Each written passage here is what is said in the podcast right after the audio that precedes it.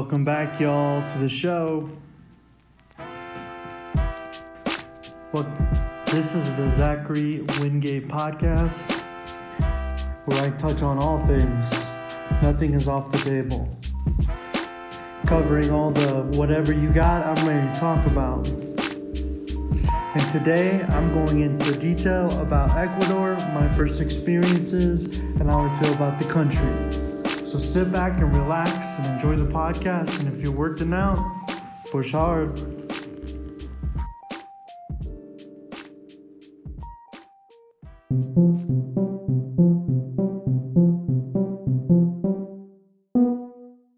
Today I'm going into detail about Ecuador, some key concepts. You know, I asked my wife to be married here. I've spent some time here, so yeah, so today's all about me talking about that. Mi telemundo.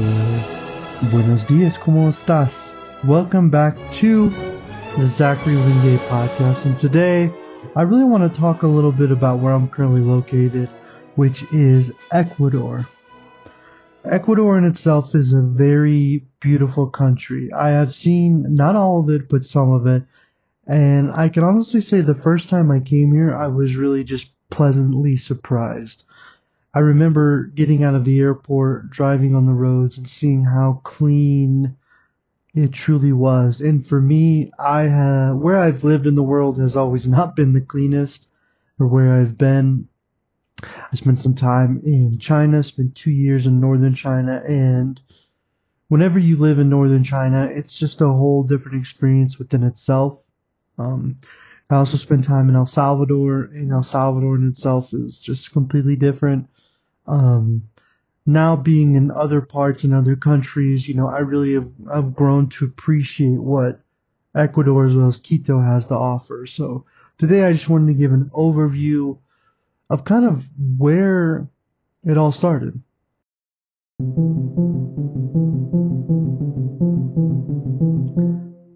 So for me, essentially my first trip to Ecuador was one of some stress and anxiety.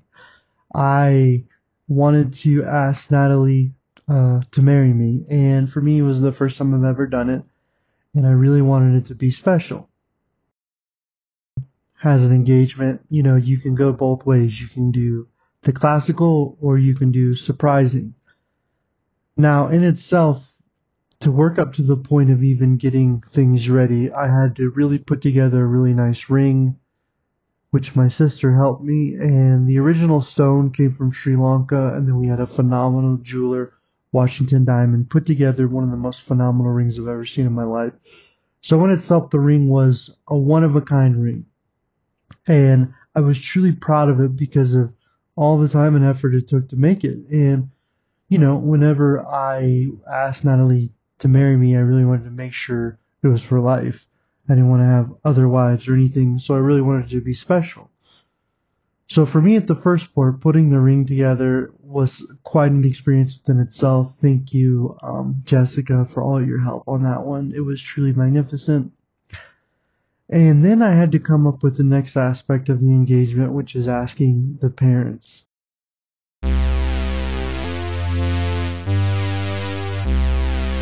Now, for me, um, Natalie has phenomenal parents. Lola and her father, Eddie, um, have been nothing but kind and gracious to me. So, whenever I asked them for Natalie's hand in marriage, I originally told them, you know, I wanted to ask her to marry me in Ecuador.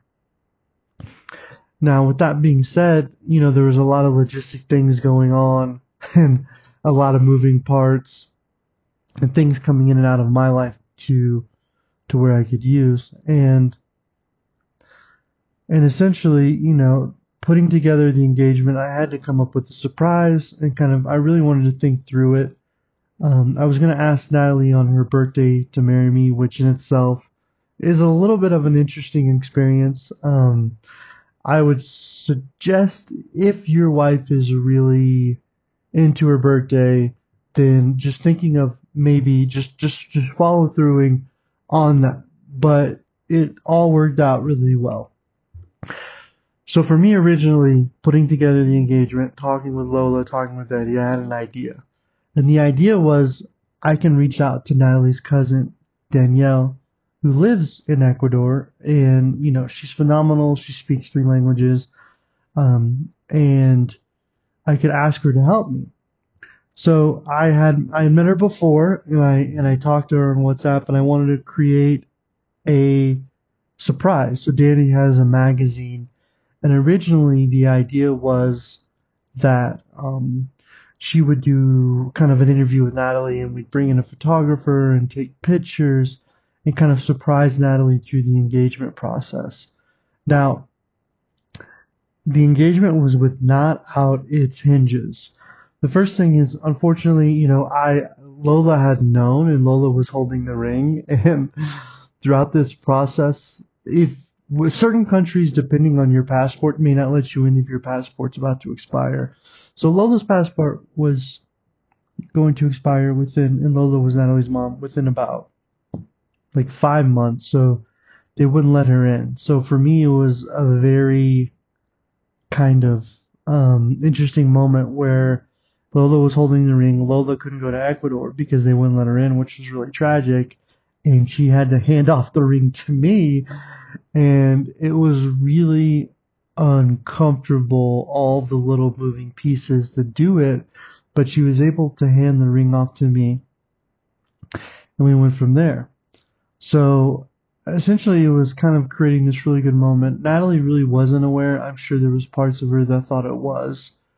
But from there, you know, we kind of hopped on the plane, went to Ecuador and kind of was going to be here for about five or six days. And I started to create kind of what it was. So planning everything out with Danny, you know, we went to this amazing kind of like beer garden yard and they started taking pictures of her and I came out with the ring and I asked her to marry me in that moment. And obviously she said yes, but it was just such a prolific moment. You know, I don't know what it is about life has these moments and you know, for me feeling a lot of emotion sometimes isn't always as as easy. But in the engagement process, I really felt a lot of emotion. And then whenever we got married and our families came together um, later on. We had the reception. It was quite a magical experience, you know, like the bringing of two families together. And I think sometimes within marriage, there's just so many beautiful moments like that to where you can truly connect with somebody and have, you know, this story and this journey. And, you know, for me, that's probably one of the more magical moments. And from there, you know, I was hooked on Ecuador because everything worked out really well. Natalie's family is always just incredible. And, and from there, I really enjoyed a lot of different experiences. Um, so the first initial experience in Ecuador was great.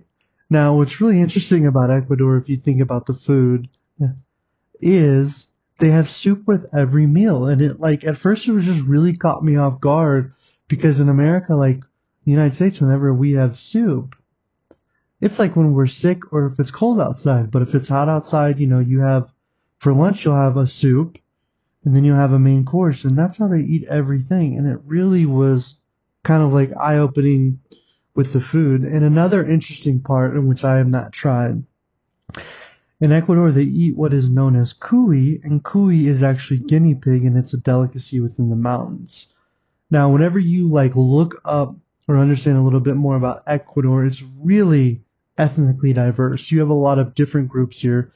Obviously, you have European, mostly with Spanish influence, with the conquistadors that originally came in. Second, you have African, but what's so interesting about Ecuador is there's never a large slave population. So the majority of Africans, African Latinos now live in Esmeralda, which is close to the beach. And there's two different things that happen for during the time for the Africans to come to Ecuador. The first one, there's actually a shipwreck, as myth goes, and a lot of the slaves swam to Esmeralda and lived on the beach, and that's where they've been thus far.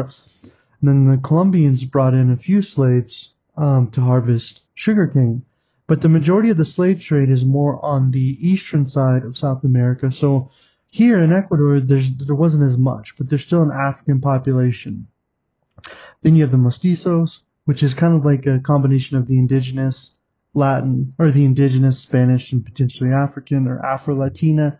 And then you have the indigenous. And the indigenous population is Quechua. And within Ecuador too, it's just really interesting how the indigenous population has so much strength.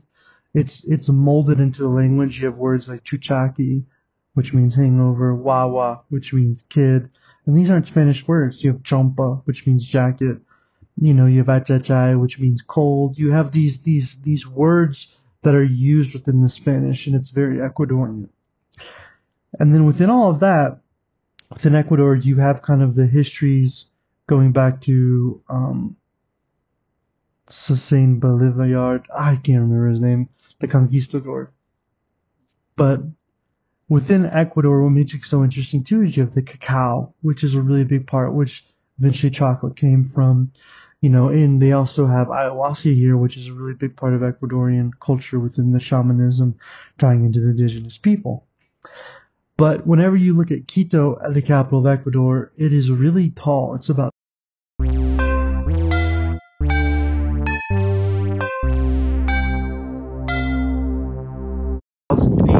um, and the weather here is like it's like almost like perfect because Ecuador in itself means equator, so it's in the middle of the world, um, which is the center of the world's here. So if you put an egg in the center of the world because of the gravitational pull, it can actually stand up straight. But the weather changes here. I mean, you can wake up in the morning and it could be 40 degrees, 70 degrees, sunny, rainy. You never know what you're going to get, but the weather's perfect. Like in the house, there's no heating or air conditioning, and it's like the perfect temperature year round. And growing up in Arkansas in the South, it's like I don't ever know. It's like it's kind of crazy to me.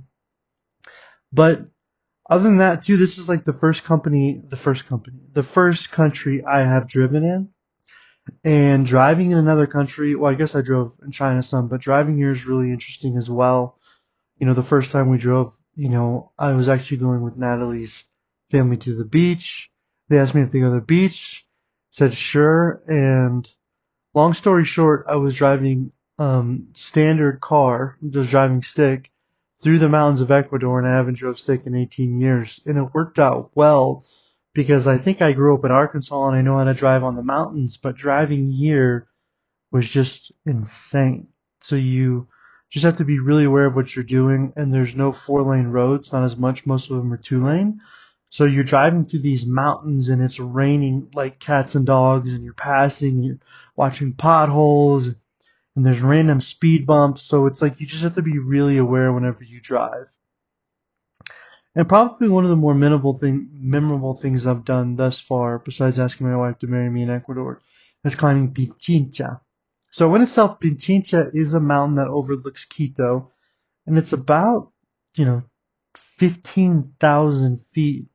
Um, and what's really interesting about kind of the mountains here is what some of the Ecuadorians were telling me is that, well, the people who took me hiking, um, was that, you know, the, the thing about Ecuador that's so unique is you can climb a really tall mountain and then at the same time at that night be in the city. So throughout South America, there's not really like a place to where you can see multiple mountains. Now, what's really interesting about the mountains in Ecuador, Cotopaxi, which I plan on climbing in September, and it's about 19 to 20,000 feet. I'm really looking forward to it. The next is Chimborazo. And Chimborazo is the closest mountain to the sun. Right? I'm to say that again. Chimborazo is the closest mountain to the sun because of where it is on the equator and because it's about 20,000 feet.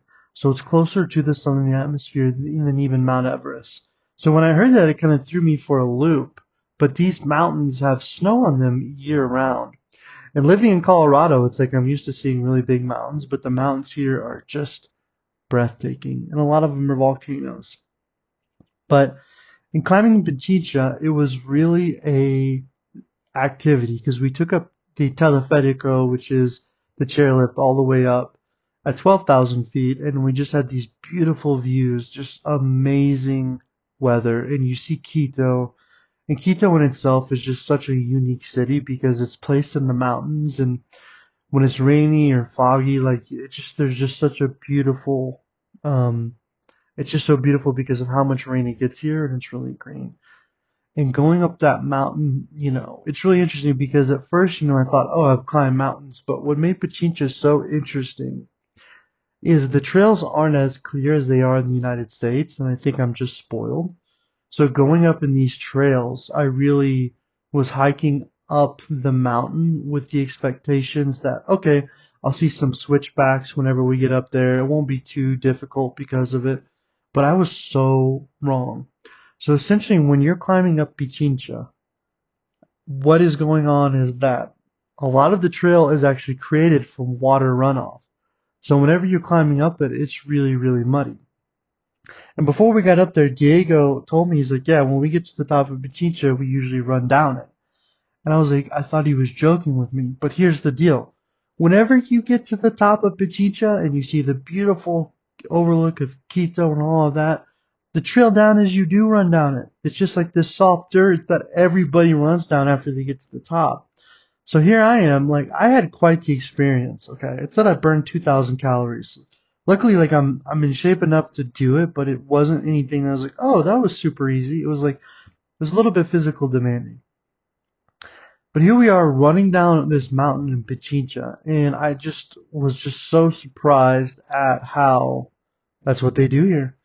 So the hiking in itself, to me, compared to America, compared to the United States trails, is it's a little bit more tricky. It's a little bit more complicated, and there's a little bit more bushwhacking going on. But I definitely want to climb some more mountains here and see it. I'm hoping to climb Cotopaxi within September and go from there. But, you know, I mean, all in all, I think Ecuador is a great country. I think it has a lot of offer. It's, it's safe. The people here are really friendly. In Spanish, you say muy amable. Um, you know, and, and all the experiences here have been really great. Um, and that's it.